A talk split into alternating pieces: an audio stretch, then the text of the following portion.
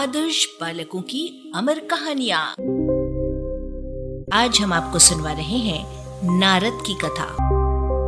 वाचक स्वर अनुज श्रीवास्तव। पूर्व जन्म में नारद वेद पढ़ाने वाले ब्राह्मणों की दासी के गर्भ में पैदा हुए थे। अपनी माता की, वो एकमात्र संतान थे। माता उसे बहुत प्यार करती थी। उनकी माता अधम स्त्री थी। इसलिए हीन बुद्धि की थी। उसे दूसरों की सेवा से ही फुर्सत नहीं मिलती थी। पुत्र के अलावा दूसरा कोई उस अबला का सहारा नहीं था। इसलिए वो उसे बहुत चाहती थी, लेकिन उसकी देखरेख के लिए उसे समय नहीं मिलता था।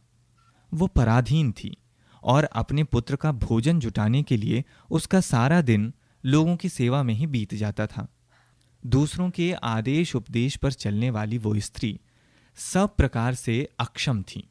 अपने पुत्र के लिए उसका सारा स्नेह दिल ही दिल में उमड़कर रह जाता था।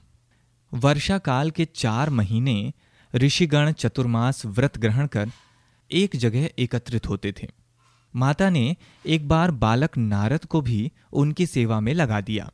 बचपन का लोभ, चंचलता और खिलवाड़ छोड़कर वो ऋषियों की सेवा में रत रहकर ही अपना सारा समय गुजारने लगा। ज़्यादा बातचीत, ढिठाई ये सब कुछ वो बालक नहीं करता था। इससे ऋषिगण किसी तरह पक्षपात न रखने पर भी बालक नारद को बहुत प्यार करते थे। एक दिन ऋषियों की आज्ञा से उनके पत्तलों की जूठन बालक ने पाई।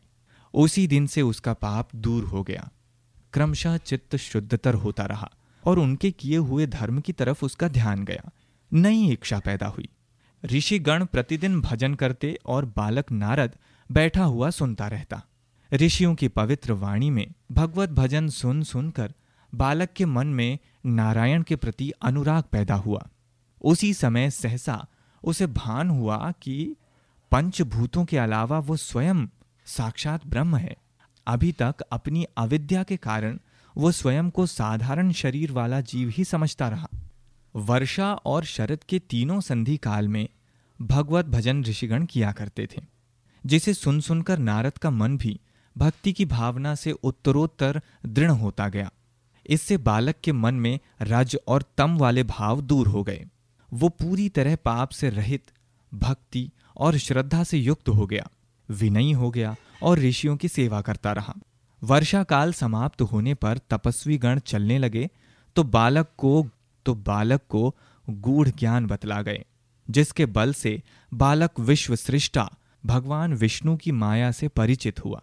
ईश्वर की माया का ज्ञान होने पर मनुष्य साक्षात ईश्वर जैसा गौरव प्राप्त करता है। बालक नारद को जब ये ज्ञान मिला, तब उसकी आयु केवल पाँच वर्ष थी। वो दिन रात इसी चिंता में रहता कि माता के मोह से उसे कब छुटकारा मिले। कुछ काल इसी तरह व्यतीत हो गया। एक रात उसकी माता ब्राह्मणों की गाय दुहने के लिए गई। उसके रास्ते में काल रूप एक नाग पड़ा हुआ था। उसका पैर उसके सिर पर पड़ा। यद्यपि पैर बहुत हल्का पड़ा था, फिर भी नागदेव ने उसे क्षमा नहीं किया। चोट कर दी। विष की ज्वाला से दग्ध होकर शीघ्र ही उस दुखिनी ने प्राण त्याग दिए। माता की मृत्यु से बालक नारद को तनिक भी दुख न हुआ। कारण उसके ज्ञान की आँखें खुल चुकी थीं। उसने सोचा, भगवान विष्णु ने इस छल से माता को लेकर उसकी साधना का मार्ग प्रशस्त कर दिया है। बालक ब्राह्मणों का आश्रय छोड़कर उत्तर की ओर चल पड़ा। कितने मनोहर, सुंदर बाग बगीचे, ग्राम और नगर उसने पार किए। कितनी ही सोने चांदी की खदानें और हरियाली से घिरे पर्वतों की तलहटी में उसने किसानों के कच्चे पक्के घर देखे। टेढ़ी मेढ़ी सर्पाकार स्वच्छ जलों की नदियाँ देखीं।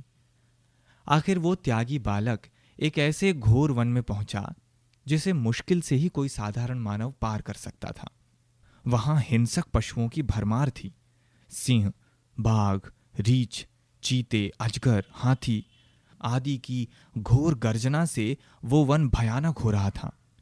बालक थका हुआ था, भूख और प्यास से व्याकुल हो रहा था।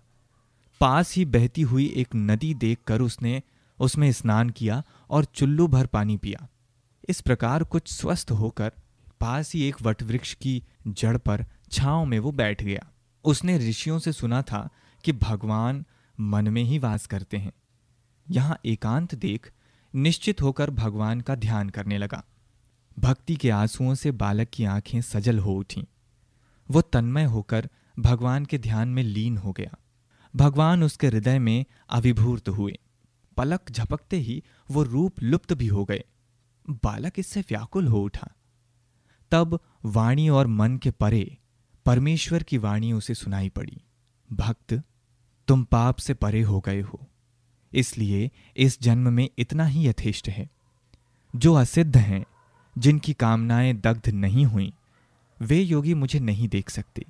तुम मुझमें बहुत अनुरक्त थे, इसलिए एक बार दर्शन हुए। अब तुम ये मृत्यु लोग छोड़कर मेरे पार्श्वचर बनो। इतना कहकर भगवान अंतर्ध्यान हो गए। नारद चिन्मय स्वरूप प्राप्त कर देश देशांतरों में भगवत गुण गाते हुए भ्रमण करने लगे। अरबा की प्रस्तुति।